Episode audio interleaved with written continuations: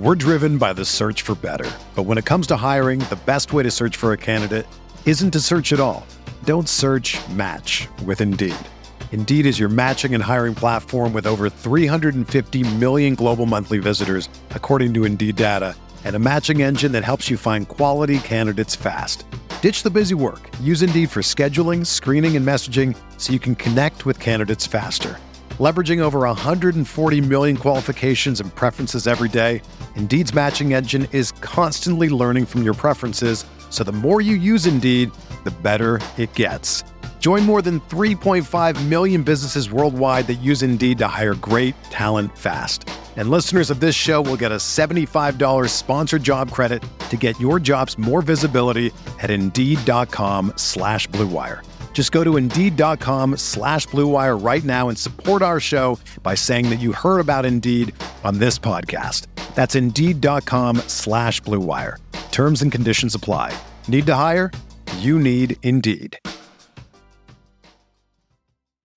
When you need mealtime inspiration, it's worth shopping Kroger, where you'll find over 30,000 mouthwatering choices that excite your inner foodie. And no matter what tasty choice you make, you'll enjoy our everyday low prices, plus extra ways to save, like digital coupons worth over $600 each week. You can also save up to $1 off per gallon at the pump with fuel points. More savings and more inspiring flavors make shopping Kroger worth it every time. Kroger, fresh for everyone. Fuel restrictions apply.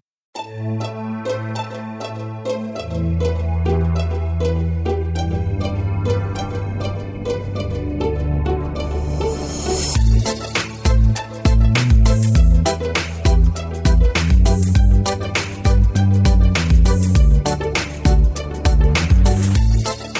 there, Knicks fans. Right? Hey there, Knicks fans. Hey there, Knicks fans. hey there, Knicks fans. How you doing? It's your it's your boy who's a little kooky right now. Jonathan Macri with you for another episode of the Knicks Film School podcast. Um, you knew it was coming.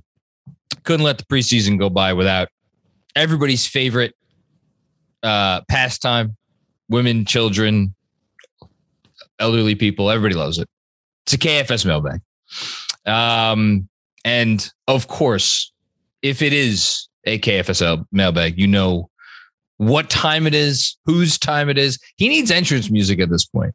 He's become probably too famous for entrance music. I don't I don't know. Chris Persianen song B and don't name some rapper who I've never heard of and will never listen to. Give me a song that I actually know.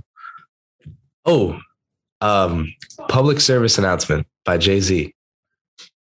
You know, I have a lot more respect for you now than I did five seconds ago.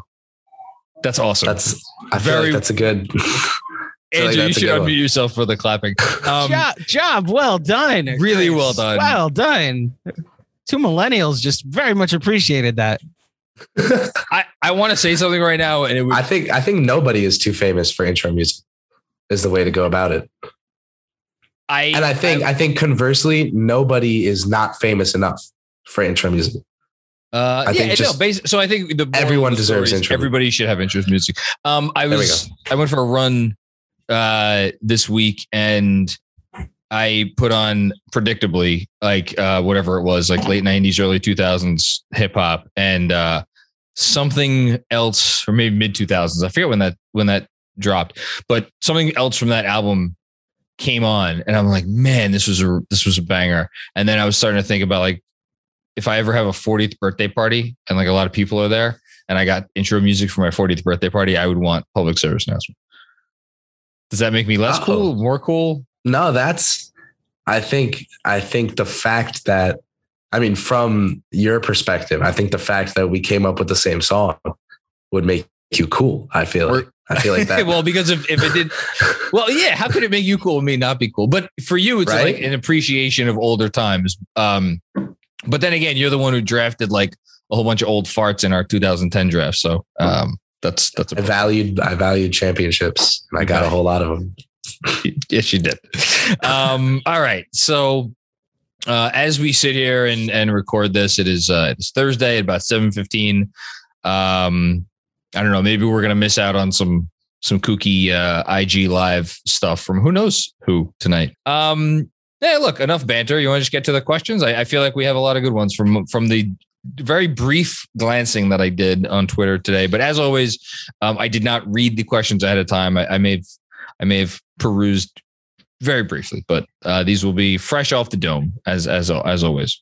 Well, the other thing is that you you may have perused the selection of the the the, the pool of questions, but you haven't perused the specific No. uh, choices. So No. you know, for the listeners, there's a fair amount of um, lack of perusal here. Uh, And the, and the so- time that I that I would have dedicated to thinking about answers to these questions was spent taking a 20 minute nap before this podcast because Huge. again, I'm an old man. No, I'm in the. I'm I'm taking naps, man. I said It's a beautiful thing. it's midterm season. Let, let's get started though. We have SSB guy with our first question, and I'm glad that you said you think we have enough tape because I'm about to ask you about literally every single player that plays for this team. Jesus. Assuming everyone is healthy and including the backups, how would you rank our position groups from best to worst? That's a great question. That's really good. Um, so am I, well, I don't know. Either of you can tell me how to go about this. Am I doing point guard, shooting guard, small? Yeah. Okay. Not, I would not- think guards, wings, bigs. I would, well, that's the, so that's the, that's the question. Ball, ball handle, well, it's ball handlers, wings, bigs. You know what? I'll do, I'm a, I- think it'll be a better, a more fun answer if I do the, all five positions. Um, you know, and like, I don't want to get into like, where, where do you put Julius Randle? Is he a wing or, um, Big. a guard, which I have a feeling as one of the questions I did have Or a to guard. today. Oh, Wait, what did I say? this guy Wing or said big? guard. He's Wing a- or big, Yeah, wing or yeah, big, wing or big. That's what I meant. Um, okay, enough, enough filibustering. Um, I can't believe I'm going to do this. I'm going to. I think I have to put point guard number one.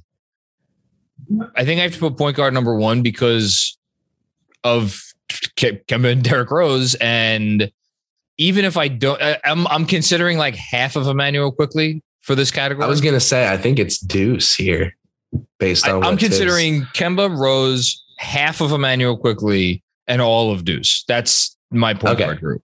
And then um and the only other the only other strong consideration that I would give ahead of point guards would be power forward. And that is not because um as Andrew will certainly quip about uh, I think Julie uh, Obi Toppin is gonna like make the you know the all all NBA team this year. Um, I just think Julius Randle is is that good. But I actually this is kind of this is kind of a knock on my opinion of Obi that I'm putting power forwards after point guards because I, It I is. think yeah. I think Derrick Rose is like that. Like I think Julius Randle's better than Kemba Walker, but I think Derrick Rose is like that much better than Obi Toppin. And I just because Derrick Rose is freaking awesome. So point guards one, power forwards two. Ooh, from there it gets a little it gets interesting. Um, uh, what is RJ technically for us? Is he Small forward Small now. forward. Okay, sure. He Whatever. grew a little. He's like six seven, six seven and a half. He's a small forward. Great. Um, so then I will go small forward next, just because I don't need don't need the pitchforks and torches on my lawn today, sir. Uh, so small forward third. Uh, shoo, hmm. So now I'm down You're to about the Mitch. The Mitch hive is about to. everybody has a fucking hive. you. Can we get one guy on the damn team that doesn't have a hive that is just like, you know what, whatever you think about him, I don't care. Um, I've been really impressed with Fournier uh, thus far. I, I was looking at his, I was keying in on his defense actually today for, for Friday's newsletter. Um, he hasn't hit anything, but uh, so basically him and Quickley and Grimes, I guess I'll consider like half of Grimes as a shooting guard. Um, I'll go centers. I'll go centers. You know why? Partially because of Mitch, but mostly because of Taj Gibson. So, and then I put shooting guard last. Mitch Nerlens Taj is pretty dandy, but we'll we'll save that for later. Taj, Uh, what, a gym. you, you can't you can't not love him. You know, as I read the newsletter this morning, I just I was happy you got to um, show him a little love in in there. He just he deserves it all. That's I'll like save more Taj thoughts for for later. Yeah. That's the jersey. That's like the diehard must have. The new diehard must have, in my opinion. I'm gonna. Like, I think you know what it is? I haven't bought. I told you I haven't bought a jersey in probably twenty some odd years. When they, if I could get the the whatever the 75th anniversary edition is, the, the jerseys that they wore, you know, in the 40s. I want to get that Taj jersey. It's gonna be hot. Clean, clean, clean. Observe and study. After a promising display during the preseason, what is this team's number one concern going into the regular season? I threw this at the beginning so that we can kind of build up from from upsetting talk, you know? Yeah. Well, but no, I think I, it's a good question. So I, I, I think somebody asked me this on the post game the other day, and I struggled because the first thing that I thought of was just injuries. But outside of injuries, I think the answer that I came up with, um, and it's really the only the only thing that I could come up with in the moment.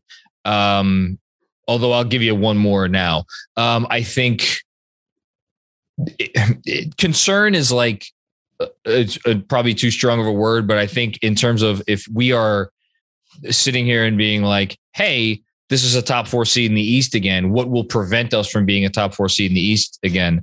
I think if you're looking at a team that's going to be in a top four, a top four team in the East this year, you're looking at a team that's probably going to have a top eight net rating because I think the East is, is, pretty good. If you could argue that the, the East is better than the West, or at least the top is. So top seven, top eight net rating even if they are number three or four in defense again, which is not a given because that's, you know, it's hard to control that stat year after year. Um, unless you have Rudy Gobert in the regular season. Um, so long winded way of saying, in order to get to that level, the Knicks are going to need to get to like 10th, 11th, probably not much lower than that in offense. And I think it's really hard to make a jump of like 13, 14 spots in offensive rating, which again, that's what we're talking about here because they were 24th last year without getting an elite shot creator in the offseason. I've look, I've I've sung Kemba's praises. I love Kemba Walker. I love I love the Fournier signing. RJ will be better. Uh, Obi will be better. I think Julius will be better. All these guys will be better. But that's a big jump. It's a really it's a really big jump, and so that would be my my concern there. And then the only other thing is um I don't want to say there's too many mouths to feed, but like, no, I, I get have, where you're going. No, someone's going to have to sacrifice a little bit in that starting lineup. Um, thus far, it's it's kind of been Fournier. I I think. Um, you know, there's been a few instances where he's open in the corner. I've noticed, and the ball doesn't get get his way. Not necessarily that it's the wrong play always. Um, you know, but he's, I would guess he's probably going to be fourth in, in shot attempts in the starting lineup. Like, is he going to be cool with that? He was a guy that shot probably as much as Vucevic in some of those Orlando years. I would need to look it up, but it seems like he shot a lot when he was down there. Um, but then again, he seems like he's on board and, you know, he got money. Um, so yeah, but I, I don't really have a lot of concerns. Well, he and Kemba said they know their job here is to space the floor for RJ and Julius. So, you know, whether that's um, clarity between them and the coaching staff and the front office in regards to why they were brought in or whatever it is, like Fournier and the diversity in his shot profile that you get, especially in comparison to Bullock, is just huge for, for Barrett and Randle. 100%. I had the and same I, thought what about um, mouths to feed? You know, I was at the first game and I was there last night, and what I noticed was we know last year it was kind of like feed Julius and that snowball gets rolling and mm. we've got a game. This year it's like we genuinely have a lot of guys that can put the ball in the basket and in the I don't starting think Julius lineup, is going to mind that though. No, but I'm saying what it looks like in the start. Like Julius got his first touch, like his first like ISO touch, like six minutes in or something. It was like, um, it's I don't know about guys getting hot early. You know, like I think we're gonna see I, that love get spread around a little more often, see, which is not a bad thing. But you know, then no, I think you not. might not get those those real like he's burning us tonight games. Well, I, I think we're gonna see what we saw in the third quarter um, against uh, against Detroit, which is like Julius will be more of in the flow of the offense as opposed to the offense for most of games. And then there will be times where Julius is like all right I I got this which is like that's kind that's honestly the that's your that's where you want to be with your star player. And he is a he is a star player. So I think it's a good a good place to be. We are taking a trip not back in time but just uh just out in time a little, just a little zoomed out. I need you to get the memory going here. Mike Perry wants to know who the best dunker in Knicks history was. And I threw it at the front because we have a lot of different fun questions. and uh, I wanted to get you thinking early. So I, Andrew has his answer. Andrew, give give me an answer because I, I had a few names. That I know who he's thinking head. too. I think. Well, the guy that won three dunk contests. That was, okay, so the two names, I my mind immediately went to the dunk contest, and I went, uh, and I thought of Kenny Skywalker, uh-huh. um, and and Nate Robinson. All due respect to the dunk contest. Um, spo- well, no, not spoiler alert for for the page my Patreon top seventy five. I don't have Vince Carter in top seventy five. yeah. Um, you know, uh, and it's because I don't really get like I'm not considering fucking dunk contests when I th- think about NBA. So like Nate had some dunks in game. I mean, he dunked over friggin' Yao Ming. I mean, that was a Mhm. thing that happened. That said, I'm not sure when I think of like the greatest Knick dunkers, he is the first one that pops into my head. I tell you, the guy, man, when Sprewell threw it down, there was a ferocity and an anger to his dunks that was just it was it was really great but i think you know who my answer honestly is going to be i can't believe i'm going to say this fucking guy's name No way. Uh, oh my God, John! I was waiting for like to come back and say Jr. was probably, jr it, it has to be J.R. smith because jr when when he wanted to and he unleashed a few in-game those dunks, oops. Mhm. there were Oh. he had some moments and they were like there were there were not many humans alive that could do the shit that J.R. Smith could do. So I guess my answer is actually going to be J.R. Smith. That's not Um, a shout- bad pick. Yes, not a shout bad out- pick. And, and shout out to John Starks did compete in a dunk contest. Again, I don't think of John Starks as a dunker. And then the only other thing I want to say is um, Larry Johnson had obviously was not the healthy version of himself when he came here. But if you're asking me who Oh, I, I would have to because there may have been some other old guys that came to the Knicks past their prime. But like if you're asking me, like who do I like that spent a significant that had a meaningful portion of their career in New York, Right, and right. also had a, a meaningful portion of their career as a dunker elsewhere. I would LJ would come to mind. I kid you not. When you were going through the Skywalkers and the the Sprewells, I was like, Jr. is the one person in game that I think of. The When, like, behind, like the the backwards double clutch alley oop. the reverse from Prigioni, right? Well, he has Yeah, one like in the, that we had one stuff in is the not normal. playoffs. Yeah. He had one of the playoffs against the Heat, and the one we're thinking of, I think, is against the Spurs. And then But, I was yeah. at the game. Uh, I'm not sure if it was the it was JR's return game, JR and Iman Shumpert's, I should say, return game after they were sent to Cleveland. But it was one of the first. It was either the first game or the first one of the first. And I went. It was the first game I ever took Dolores to. Um, and uh, Jr. unleashed an alley oop from LeBron in that game. And I'm I'll, I don't remember the final score, but it was it was not not pretty. I'm just J.R. gonna, Smith making family memories. I'm just gonna give everybody some homework. Go to YouTube, type in Jr. Smith Gary Neal, and J.R. literally takes off from the foul line and dunks over him in game. And He was Kevin Harlan meets the moment with the "We just saw a man fly," and it was it was so good. That's good. That's my, that's my best Kevin. Harlan. Fabulous. That was great. That was good. Thank you. Uh, what's up next? It's a it's a tough impression to do. Next up from Ethan, we have, and I think I know where John's gonna lean, but I I like where the thought process here is gonna take him. So I'm making him answer it anyway. Uh, more likely to happen, Randle makes the all NBA team again, or a non-Randle Knick will be an all-star next year. Um, I'm I'm I'm gonna go with, with Randle makes the All NBA team again. Uh, For, as someone who wrote in as one of his preseason predictions that I did not think he would make the All NBA team again. Not because I think he'll be bad. I just think it, things are some other players will, you know, the media will will be like, all right, we took care of Julius last year. Um, that said, I think he has a real shot, and and I have to say, my opinion may have changed a little bit since I wrote that because um, news today, uh, Mr. Mr. Williamson apparently uh, not not feeling too great down in in New Orleans, or at least they don't they don't want to put him on the court, one or the other. I don't know. I don't really care. Um, that's unfortunate for him. Um, but there's still a lot of competition for that spot. Um, but I would say Julius, and then because here's the thing, I, I think this is the year that maybe RJ gets a there's a lot of conversation like, ooh, is should we be talking about RJ Barrett for an all-star spot? And then he doesn't actually get the spot. It's just like it's you know, it's an honor to be nominated type of deal. I've been saying since well before preseason, after the offseason, that like RJ Barrett is going to get painted as a disappointment this year, like by the the oh. national media. Like, You not- think so? that, that- I don't. I Oh, don't I even don't think they're gonna like.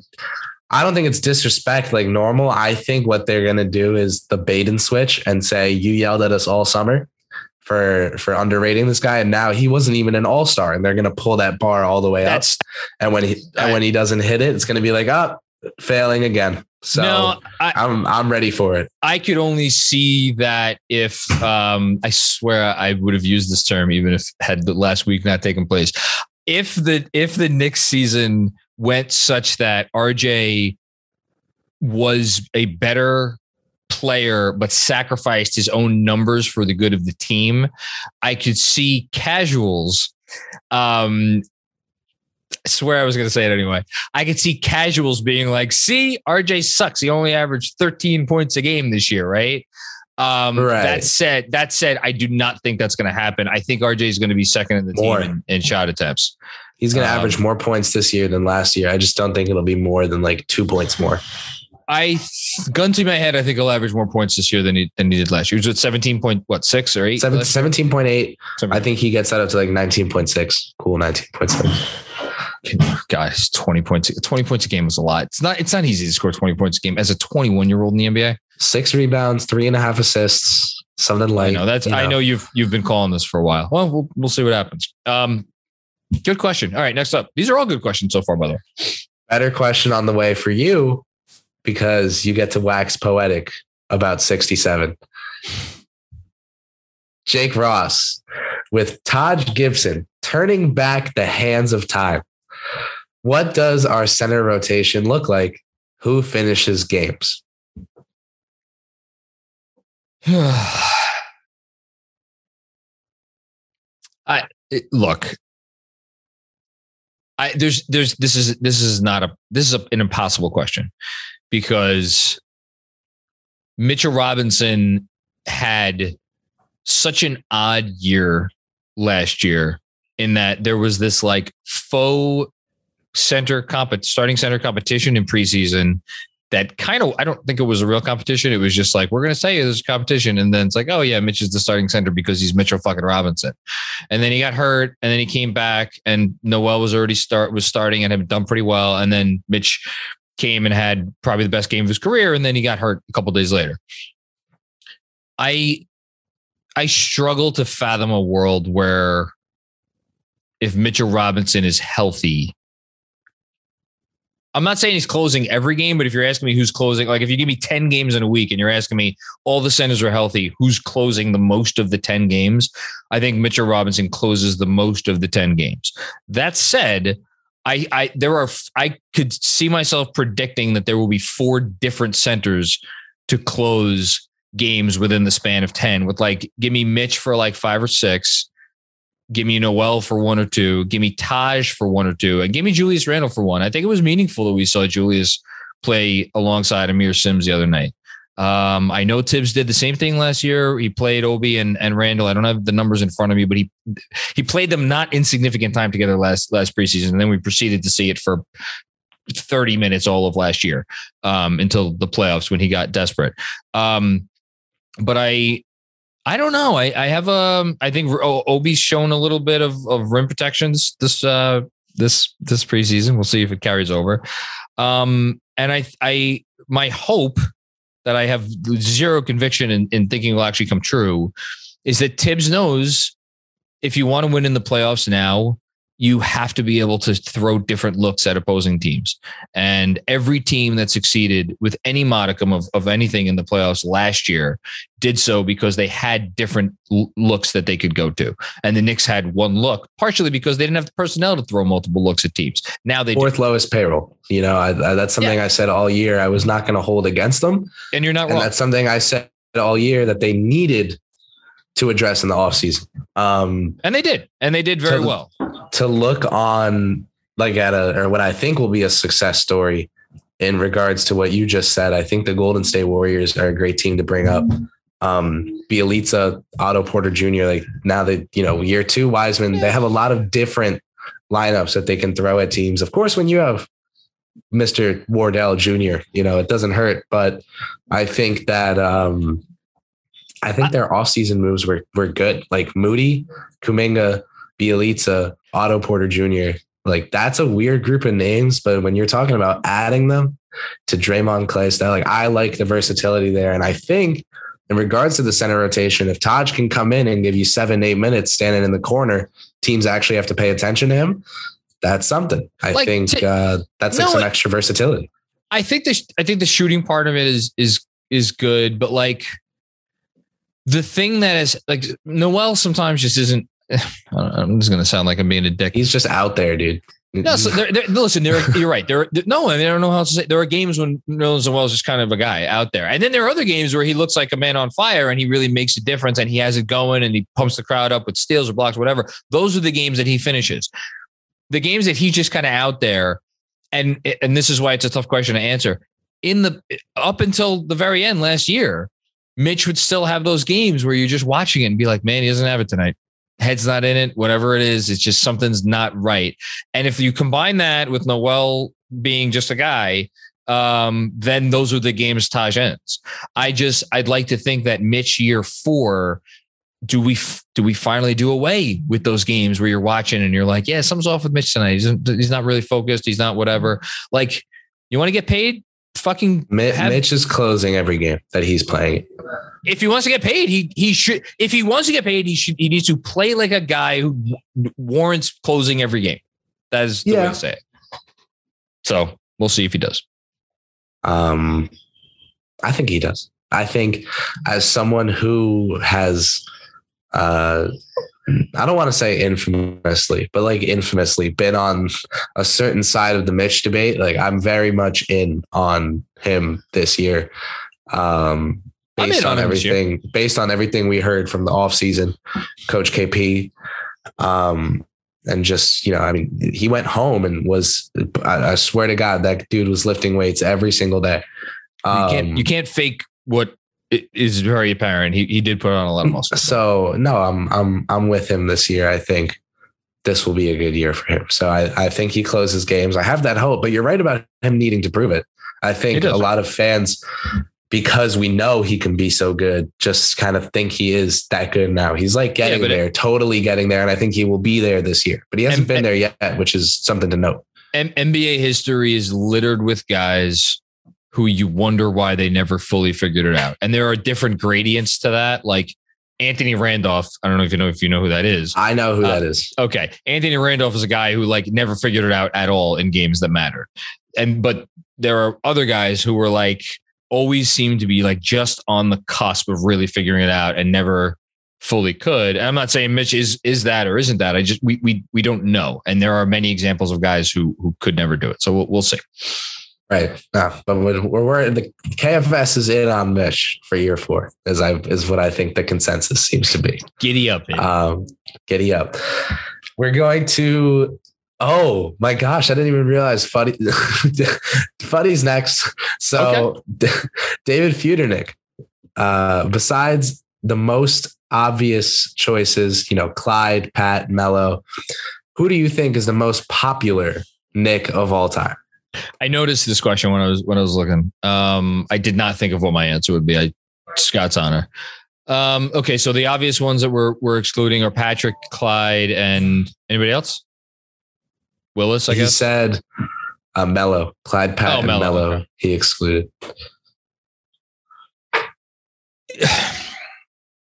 it's tough. So, so I, I obviously never saw this person play live. I'm pretty sure he retired. Before, he did retire before I was born.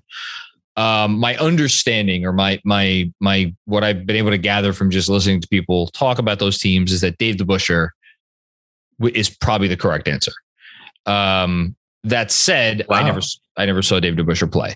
Oh yeah, I mean if you if you just go talk to any person over the age of what would they have to be over 60 i guess um, about that who watched that Knick team Um, and they will they will talk your uh, and be like, so what? Who, who's this Dave DeBusschere guy? And then just be prepared to sit there for ten minutes to listen to somebody wax poetic. um, I, I think the modern era answer would have been extremely easy, and it would have been Charles Oakley. And now it's not Charles Oakley anymore. For for some, it might be. Uh, shout out Bernardo Zarowski.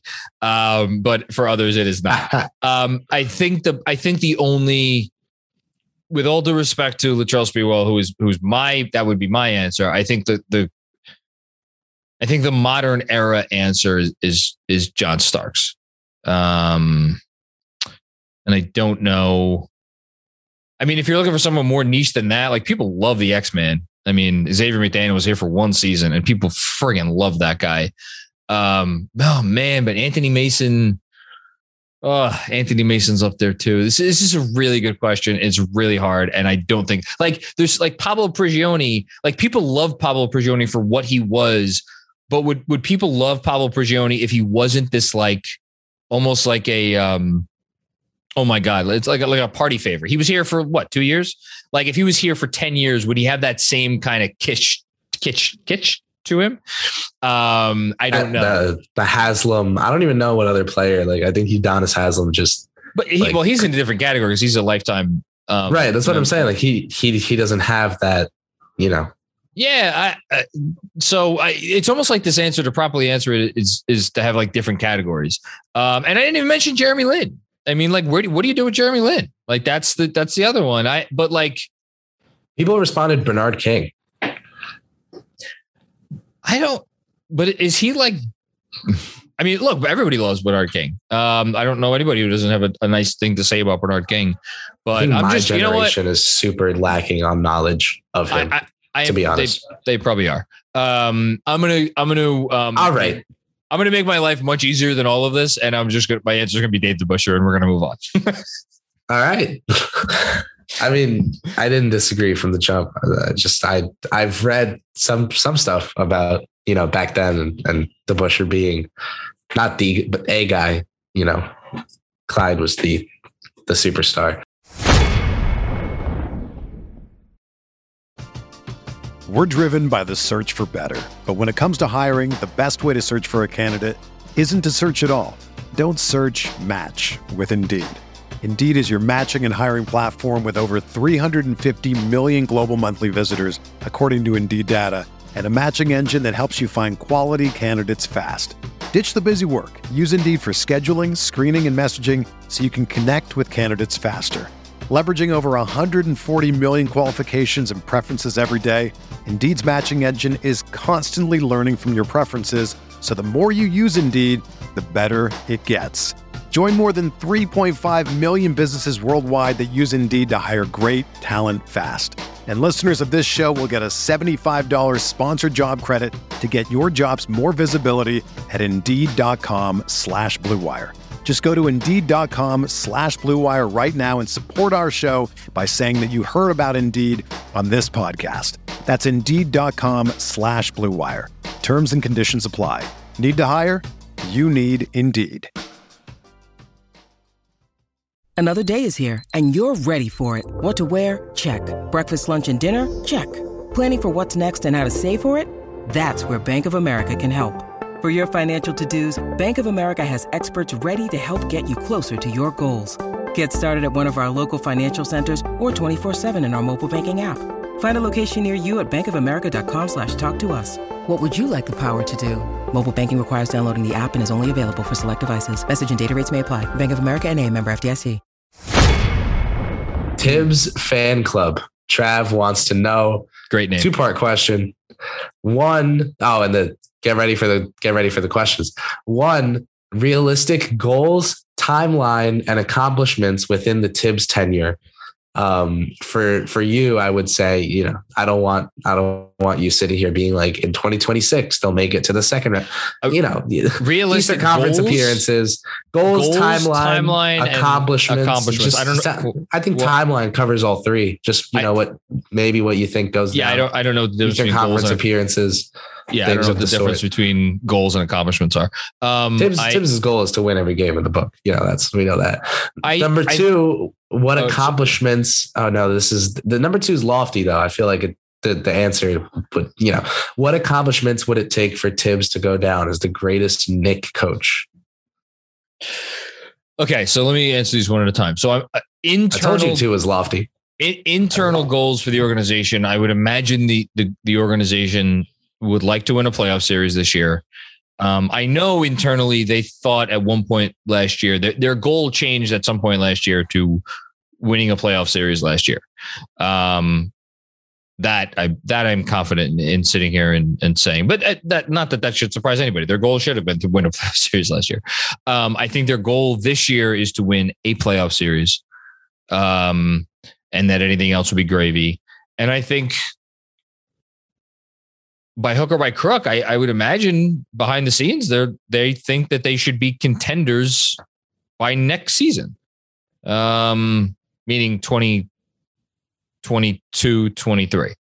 Um, uh, how they get there, you know, I don't know. The only other the only other thing I would say and why I why I hesitate to, to even offer that is because I I think Leon Rose and whoever else said it at media day means it when they say we're we're gonna play our cards like we're we're gonna play this thing smart. And the reason why I say that is if like is if if they really think after this year they have something really special in RJ Barrett and or whatever other another young player or other young players and they make a judgment call Eh, based on the superstar talent that becomes available, which we know it will, that it is not worth it for us to make X trade at this time. And the, and in their judgment, that may push back the the the calendar for contention in extra season. I th- I think they would do that at the same time. If they were to do that, then I think internally they would believe, all right, if we're keeping these guys, we still think, even if we hold on to the guys that we're keeping because we think they're so damn good, we should still be contenders. In, Right. uh, so I, either, I, I think either way you cut it, internally they feel like they should probably be contenders by 22, 23. Um, as far as Thibs being the greatest coach in in um in Several Knicks history, pieces of jewelry. no, I mean, look, it's Red has two and a finals appearance in a very different league. Um, but those are, I mean, those accomplishments were significant. Yeah. I, I just, I mean, the question is if Thibs, because here's the, here's the thing. Red, Red also came in when the organization was bad and he was a scout and then he became coach and he turned them around, but he was, he was a contributing factor to getting the talent there. So I think that's why, Red- I mean, that's why Red's, Red's name is up in the rafters because he, he played an integral role in, in multiple ways. Um, so I guess that would be my way of answering this would be he would need at least two. He would need at least two Yeah. titles. I had the same thought too, you know, and then assuming that includes, you know, other appearances in the playoffs, you know, decent amount of I- wins, all that good stuff. If he if he won two titles, it I mean, shit.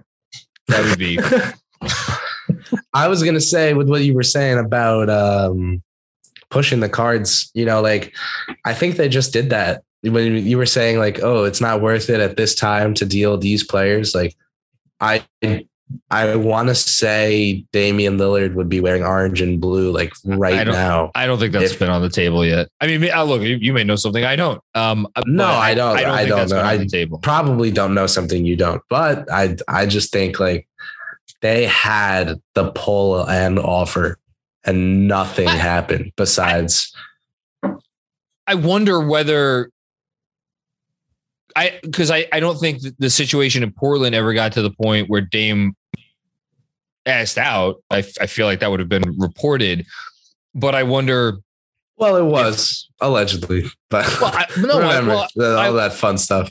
I wonder if the Knicks ever got to a point where they felt if we made the the push, would that have changed things over there? I don't. I- But uh, no, I don't. I They don't- definitely thought. I mean, they, they think about everything. The front office thing. Of course they they have as the, as Doctor. Strange. It's literally their job. Just the Doctor literally their job. Strange. They- Fourteen million outcomes. Figure out what they want to do. I, that's it. That's what their job Good. is. Yeah. Good, good, good reference. Well, I, I use that. I, I, ever since uh, we hired Leon, I've called back to that because, like, I was like, we are so deep in the pit, they gotta pull us out real swift. Um, we have a question next from frequent asker Ray Marcano. He I asks, think this is the other one I saw. He asks about Mr. Quickley. Okay. And oh no, uh, I didn't see this. Never mind. Ah, Ray wants. Ray says Quick seems to be driving to the basket a little more, and instead of floating, going to that little scoop shot. He's guessing this is by design. What's the ceiling on an IQ who can add penetrating consistently to his, you know, three and float game that seems to already be there? I mean, if it's if it's good penetration, he could finish. Oh man. Um, yep, my thoughts too. Oof. So it's funny because I, I wrote this the other day that like I think you know we we keep talking about Immanuel Quickley. Is he a point guard? Is he not a point guard? And like thinking of him into because I do think if he I think his ceiling is a as is the case with almost any NBA player, with a couple of exceptions, Manu Ginobili being the, probably the most recent famous one. Like any any NBA player's ceiling is as a starting player. Um, so I don't, I can't imagine Immanuel Quickley ever starting for a contending team at the two guard position. If he's starting for a team that's really good, he's starting at the point guard position. And we always get to this, well, that means he needs to be a point guard. Like how is you know, but he doesn't really, depending on the talent that is surrounding him. If he just needs to be able to do like basic stuff. And there's a wing initiator on the team in addition to Julius Randle to do all that. This is a long-winded way of saying that like I think as much as the penetration is important, I do still think we need to see a little bit more development in the in the the point guardy aspects of the game. That said, for as much as the offense looked clunky against the um, Pistons in the most recent preseason game, when when I was really frustrated at, with, at that yeah, halftime, it, man. It, it was frustrating because he and look he but he didn't run the team well. But but again, I don't know if that's the fairest way to judge because on those backup units, he's not with top end NBA talent. If you put him as a starting, I'm not suggesting the Knicks do this, obviously, but if you put him as a starting point guard around with top end NBA talent, and he's not really initiating the offense as much. And you have, uh, again, a wing initiator plus maybe Randle and like whatever. Like, will that make his job easier? And I've just said all of that. And now I'm thinking to myself, well, is that really the best use of him? Or is the best use of him to be exactly what he is now, which is a six man? Um, and a guy who comes in and he, he messes shit up and he'll finish every other game. And to that end, I think the pen- penetration would go a long way. And what is his ceiling? Um, six man of the year. Like, yeah, sure, six man of the year. That's that would be what I would put his ceiling on. So I'd, I'd, be thrilled with, by the way. Oh, the ceiling. I, I'm going to come out as um, offended by this. I think that's fair. I, look, I I love Immanuel Quickley as much as anyone. I promise you that but like I it's a it's a it's a unique player type. He's a small guard. Uh, right. He does not naturally have point guard. I'm not saying he's a point guard skill. He's not so you, obviously you, a point guard right now. I think he's going to be better than Jordan Clarkson is right now, though. So like the name. Listen, if he is, then that's Jordan Clarkson's really damn good too. Jordan Clarkson's I'm, I'm not an underrater of, of Jordan Clarkson. But like let's let's look at a name like D'Angelo Russell real quick. That's a guy who I think personally, and for over a year I've said this, is best suited as a sixth man. Um, that's not because I don't think he can be a starter. It's because of how much he wants the ball and how effective he is with it, you know. And I think he's best served being the best six man in the league, uh, rather than being a really mad starter that could perhaps hinder his yeah. fellow starters. Now, I don't think IQ hinders anybody. He's just, he can shoot from 35. That spacing is ridiculous. Um, I think if he has consistent paint pressure, my ceiling would be more like if uh, he, dude, he has a six nine wingspan. Like if CJ McCollum and like Frank Ntilikina had a child, I don't know, man. Like, well, that's that's a player if he can put consistent pressure on the rim, man. CJ McCollum is the best floater in the league, aside from like I don't know. Immanuel Quickley. I know. Well, no, is little- yeah, there there are There's a ways several. guys. I'd say Richaun Holmes is up there. That's one of my dark horse picks for best floater in the league. That's a Watch more Richaun That is a that is a different category of. Don't look at me like segment. that. No, He is he's- good. we're talking about we're talking about guards. Here. Anyway, okay, go to the next question. All right. The next question is actually really fitting for your answer to a previous question, and it comes from locker room. It became green room, was it? KFS green room champion Mensa. Whoa. KFS green room champion Mensa Smith. Mensa, aka RJ Barrett's max contract, wants to know what percentage chance you give the Knicks to win a playoff series this year. He adds in that as the current executive member of the Knicks are going to be the three seed committee. He thinks whoever we're going to play in the first round is going to give us trouble no matter what, just because the East is so good this year Yeah, there's, percent percent chance that we win a playoff series if you had to put a number up.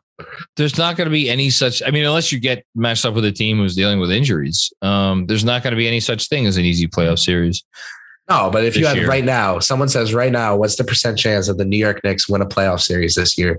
Your two digit answer is Oh, I just got that, Andrew. Um, my two digit answer is you're assuming it's two digits. How do you know it's not under 10%? the first because the first could be zero. That's true. Um, I knew you were gonna say that, and I I came up with the retort in advance. Good, good job. Um, well, it's less than 50. It's more than 10. I was gonna say thirty five. So I, I I, like where you're. I like where you're starting. Just to just to keep it clean, I'll do 33.33. I think they got about a one in three shot because uh, just if I if I play this out, oh, No, they could you get matched up what? against Brooklyn in the first round, and You know what? I don't know. Could Hold- return extravagantly, and you know maybe they Hold on, I squeeze out. no, I know I'm he'll at- make a let- big deal out of being back. I just know it. I know. let me let me put some let me really put some math to this because if they're if they're at three or it's just, jeez, okay hold on. I'm gonna actually math i'm gonna do math for for a second. Because i have to factor in if they're a three or a four seed they're getting home court advantage i'm giving them a slightly higher chance of getting out of the first round something like 55% uh 55 60 if they're the five or the six seed it's lower it's like 45 40 um so those two even out right? So if they're the three, four, five, or six seed, I'm basically giving them 50 50, except do I think there's a better chance that they're a three or a four or a five or a six? That factors in as well. And then I got to factor in the possibility that they could drop down to seven or eight, which I don't think is crazy at all. I think that's in the cards. It's possible. Um, I may not think it's likely, but I think it's possible. And then factor in, okay, on the whatever 20, 25% chance they're a seven seed, then the odds of them getting out of the first round are probably zero. So I have to factor that in as well. Um, so Right. all that all that math in my head, I think I'm going to arrive at the answer I was going to give two minutes ago, which is about 33% chance. Thirty-three point three repeating. All There right. you go. I li- listen. I like it. You know, my I, s- I told you my number was thirty-five. So A- I- Andrew, For those of you that think John is not being positive enough about his projections for the Knicks this year, tune in to next week's Patreon when he and Jeremy go through their full preseason predictions. Uh, the text that John referenced that you guys heard him say, I just got that, Andrew, was me yelling at him, do not spoil Patreon. And now we get to tease it because you heard what John thinks about winning a playoff series. But you'll get to hear on the Patreon pod which playoff series that might be. and I, yeah, and we had Huh? some fun. We had some fun with that. Ah, We'll tell you after, Exciting. Chris. Don't worry. no, the page the Patreon shows are Oh, fun, okay. man. You're in. There you I go. love I'm, those no, I'm just saying. I'm saying those are those are those are good. We have a lot of fun. Um, yeah. we're gonna go cross country, like half cross country for this next question. Um, it is unrelated to the Knicks, and that is why I am now Ooh. going to relate it to the Knicks before I ask it. And that is, you know, I guess keep in mind um, this team's big man, notable big man when you answer this question, Chip Murphy. Oh, I know he's asking. I know did, he's I asking. saw this, and I did not. I know he's asking this because he and I disagree vehemently on this team. I think they're over We'll cash. He thinks they're under will cash. Um, enough on both of our sides to have listed them as our mo- one of our most confident picks. I said I'm very confident that the Wolves over will hit. He said he's very confident that the Wolves under will hit. What is Tim there? Murphy wants to know. It's like 35, dude. It's like 34 and a half. high? something. That high. That's nothing. What for for John, what do you think of the Timberwolves this season? And I, you know, I connected it to their center because that might be a thing or not. Um, I mean, look, it, it's a it's a good question. Um, I don't, I don't think I trust them this year to be good. I think they're interesting, and uh, could they be good? Could they be a play-in team? Could could they be a you know an ace seed? I don't yeah, maybe sure. Um, I just Playing 38 wins, playing, I think is like super fair. okay, that's you. Um, we're we're doing our wins draft on Saturday. Uh, feel free to remember that then. Uh, I just look. There is a ton of organizational stability in the West. There is a ton of organizational competence in the West, and there are a ton of really good players in the West leading good teams. So um, even if Karl Anthony Towns finally does come out and have the season that we've been waiting for him to have for seemingly some time, I Six. still what what's Years. yeah This is year seven. So yeah it's it's been a while. I still don't know. Will that necessarily make Minnesota better than like the Blazers? Um, you know, or I'm trying to think of some other like the Clippers. Uh, you know, to I, to say nothing of those upper echelon Western Conference teams. You know, um, like, am I betting my life on the fact that the Timberwolves are going to be better than the Kings? Um, at this point, I'd probably bet on them being better than the Pelicans, but that's about it. Um, but again, like the Spurs, like you know, we we we again, I'm not spoiling next week's Patreon, but like the Spurs, everyone everyone talk about sleeping. Everyone's sleeping on the Spurs. Um, why? Because they don't have top end talent. Karl Anthony Towns is a top end talent, right? Timberwolves should be better than the Spurs. Okay, wake me when that happens. Um, so I'm I'm probably a little lower on Timberwolves than than you are, Chris. I don't know. Josh Primo, we'll, we'll see. He, he looks like a different player than what we saw at, at Bama. I think he just played his role really well. And I totally get why he was maybe going to shoot up boards. I think that kid might be good. And I we were definitely all very shocked by that pick. So, you know, I I hope things go well for the Spurs. But like, I don't know. I'm thinking about teams like the Kings and the Spurs. And I'm just like not moved. And I think Edwards, who I like, I love Ant Edwards. And I, I like Edwards too. I like Edwards. I am I'm I love Ant and I think him under Finch last year was great as a rookie.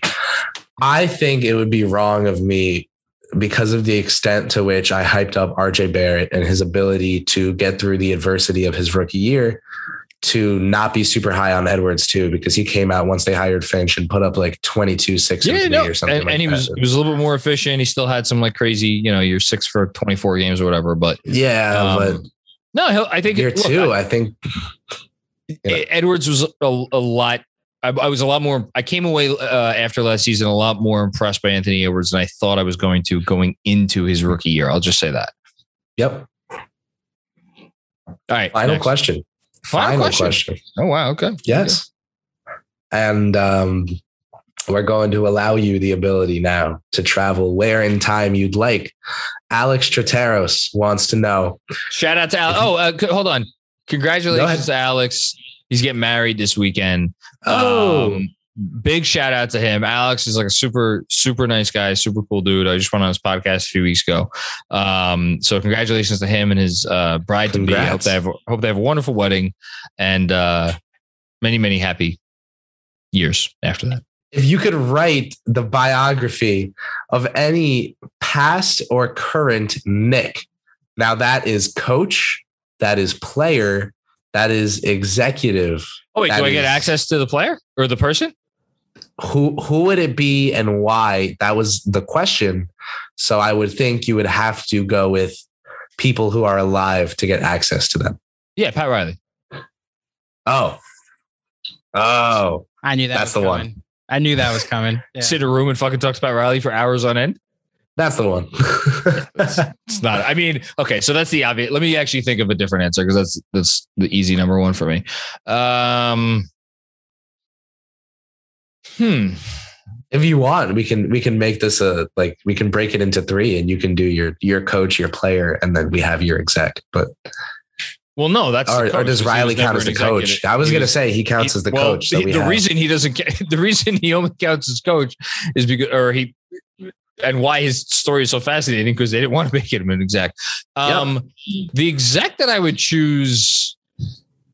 Oddly enough, it wouldn't be Phil Jackson because Phil is already an open, he's literally an open book. He's written how many? Nine of them, whatever it is. I've read them. I, I don't I don't think there's much left to tell in that story. So it would not be Phil Jackson.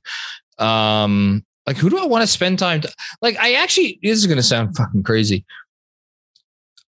Sitting and talking to Isaiah, that was I think if Isaiah was gonna be that was gonna be my guess. and I think at this point in his life and stage of his career, I bet you Isaiah would be pretty forthcoming. No, he just like just a couple months ago on Twitter, someone got in an argument with him, and he was still defending trading Oh, was he? as Oh. if like he didn't do anything negative. I mean, ju- you know, just from he, wa- he uh, was like the Knicks drafted every year I was there. All right, That's great. Good, good for you, Isaiah. Um, I mean, just from a like picking the basketball brain of someone who is maybe who has maybe seen as much and been around as much and been in on as much as I don't know, 10 people in the history of basketball. Donnie Walsh, you could do worse than Donnie Walsh. Um, so that I think maybe that I think maybe Donnie Walsh would be my executive. Although, I mean, shout out to Leon Rose. Because again, he's, I mean, he's been in those rooms, made those deals. But I think I, I would say Donnie. Walsh I was gonna my- say what? if Leon came with Wes, because they are a package deal, those two. We know this. If Leon I mean, came with Wes. Wes, that's it. That's you know what one. though? I'm not. I'm not the person to write Worldwide Wes's biography. That's not, I'm not that I think I can write anybody's fucking biography. To, be clear, I'm Dude, really. like Spike to write that. I'm really not suited to write William uh, Worldwide Wes's biography. I think I would be able to cobble together something decent on Donnie Walsh, though. I'd be able to ask him the right questions. Cobble. Cobble. I love Um, I love the Mac reverbs. So the so executive Donnie Walsh, uh, coach uh, Pat Riley, and Just and say ju- Sprewell and, and, get it and over. just just real quick, just so I, I don't want to seem like I'm disrespecting the, the man who I just interviewed on this podcast two weeks ago. Jeff Van Gundy, I feel like has shared so much of himself on broadcasts now for years and years and years and years. I feel like we have a pretty good idea of, and he and he also just shared a lot with me. Um, eh, you know, so uh, yeah, I um, that's the only reason I, I wouldn't say Jeff. And then player, oh man, this is hard. It, so it has to be someone. It's it has to be Spree for you, dude. I don't know that I'm that interested in Latrell Sprewell. Um, I couldn't have fathomed another answer. I, uh, I like I, I I swore you were gonna go Spree over Pat, over Starks, over eh, I don't know. H- I mean, I know maybe H two O because he work he's still works with the team. No, uh, not really. I, you know, I mean, again, I, I, I think the obvious answer is Ewing, but, um, Oh, I just I just got the answer. I just I just figured out what the right answer is, and now we'll see if you get it, and then I'll tell you what the right answer is once you get. It. There's I just I, the answer I just came up with. There's no better. I, I swear. I'll I mean, put it's anything like on. fucking, is it like Stephon Marbury? No, it's, I thought um, mine was Clyde. I don't. So here's this is going to sound harsh. No, I'm fascinated in what Clyde has to say. I, like I think being Clyde- on top of the world that long ago. That's like I'm that's nuts, dude. There are books about Clyde. Yeah, I, I have a. Do you have one second? Hold on. Good. Well, I'll talk to Chris while y'all John goes and gets a book. Uh, thank you everybody for tuning into the Knicks Film School podcast. We'll be wrapping up in just a few seconds.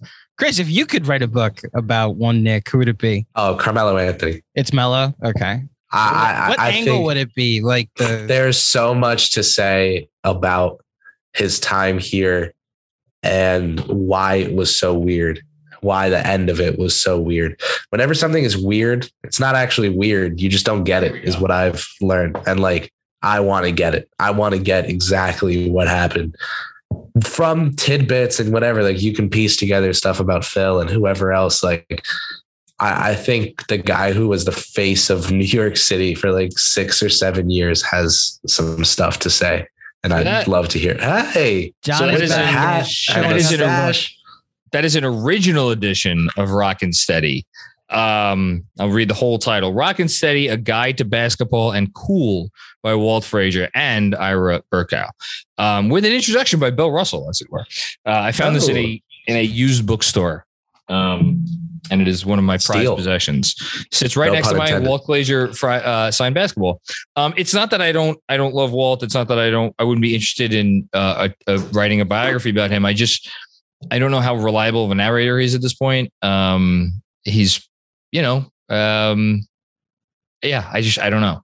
Um, I'm just kind of he he. I, I feel like we hear on broadcasts a lot of his memories of that time, and I don't know how in depth he could. I'd want to get someone who was like in their 40s, 50s, like that, who could really like is still really can can recall back. Um, man, I, I may have for player, I may just have to give the boring answer of Ewing. Um, His yeah, building. I- I'd say I'd say Ewing. I'll go with Ewing for the player. Well, then, Sorry. John and Andrew, that would wrap us up for today. up? That's, Okay. Those are the, the answers to the, the questions that the listeners had post. You ready for this? Post pre season, pre opening night. So that that little that little John's got a bobblehead. What what's what, what do you Yeah. got going on back there? Is that a No, Clyde action figure? It's a Clyde action figure. yeah, he's got one those Oh. Clyde which I action tried to put up a shelf in my little recording studio here, and I always I keep knocking it down. So I think I may have to adjust adjust Gonna give up on the give up on the shelf. and give up on the shelf. Thank you This everyone for listening. No, Thank this you. this was So- fun as usual Chris because signing us I, off? I like What's I like getting to I like getting I like getting to annoy John. I'm Take doing away, like Chris. no, I always get us like a mini. No, No, sign out, I Chris. do like a mi- I do like a mini sign out, and then like Andrew or John signs out. I thought that's how. It, I, I mean, I can sign. Well, I, what, the fir- what is there? I didn't What is there to be promoted? I didn't host um What is the show for the be first time in whatever it was three years. I might as well let someone else sign off at this point. Go ahead, Chris. You got it. We believe in you. Plug the Patreon. Wow. Tell people to go give us five stars. Post Oh, yeah, no. next week. All that. So, long story short, if the Knicks are playing a basketball game at halftime of that basketball game, I'll be live on Twitter. At post game of that basketball game, John is live on YouTube. That's two live streams per basketball game. Huge. KFS Patreon, exclusive pods, John's unfiltered um thoughts on top topics that I think he would get like like just the all-time list and stuff like he get yelled at so much if these were out so so they're in the patreon they're It's locked funny away I just got vault. an angry I just got an angry text um Oh, from from Yash. from yeah. Yash a minute ago because I had I had Giannis. Well, don't you just because you did something on your list that people can go to Patreon and find out about. He's Yeah. right. you gotta He's Yash is. I just want to say Yash is right, and it. I, I won't It's spoil. the okay. Patreon. What I will say is it's regarding John's placement of Giannis, and that's all you will Who say. who by the way, and people. This, Here listen, this was in the this was in the free this was in the free newsletter, so I could I could say this. Uh huh. He was in the category of guys that I literally wrote. I did not need to look up any stats for any of these players. They are automatic, no doubt about it. Like, and and there were only 42 of those guys. So Giannis is in that group. No one, no one's sleeping on Giannis, Yash. You hear me? No one's sleeping on Giannis. Fucking casual. Go, keep going, Chris. well the same way that i would would say that i would say don't sleep on don't sleep on the kfs merch store or, the patreon everything has gone What, to Chris? You said you had this. Keep it Thank together. you. You guys are falling apart. How am I supposed to keep? Listen, That's the job. That's the job. we are doing That's the job. great. Check out the KFS halftime and post game live streams. Check out the KFS Patreon and merch store. Plug all And- already, Chris. And I'm still very excited for our event on November 17th. Yes. Uh, at the Camp Fest at the Garden. I'm gonna I'm gonna bring it up and get everyone excited about it that's going because it's it's an exciting time. So it is. Thank you, exciting thank times. you to you guys for for accompanying this mailbag journey. Um, and I'll see you at the, the 17th in person at the latest. Huh? How about that? Great job, Chris. Thank you, uh, Andrew. Thank you for uh, producing this episode. Uh, one more shameless plug. Don't forget to check out uh, final review. Yeah, uh, this week with uh, my good friends Andrew Claudio and Bernardo Zarowski as they talk about is it the greatest horror movie of all time? I guess you'll have to listen to find out. You'll just have to listen and find You gotta out. see. You gotta be Halloween, in the know to know, you know? Halloween. Um, it's uh, but no, this is the seventh episode. The first six have been have been awesome. Uh, final review, look it up wherever you get your podcasts if you like movies, or even if you don't, you just want to hear two people having engaging conversation. On that note, thank you, Chris. Thank you, Andrew, and we will uh, see you for another episode uh, very soon.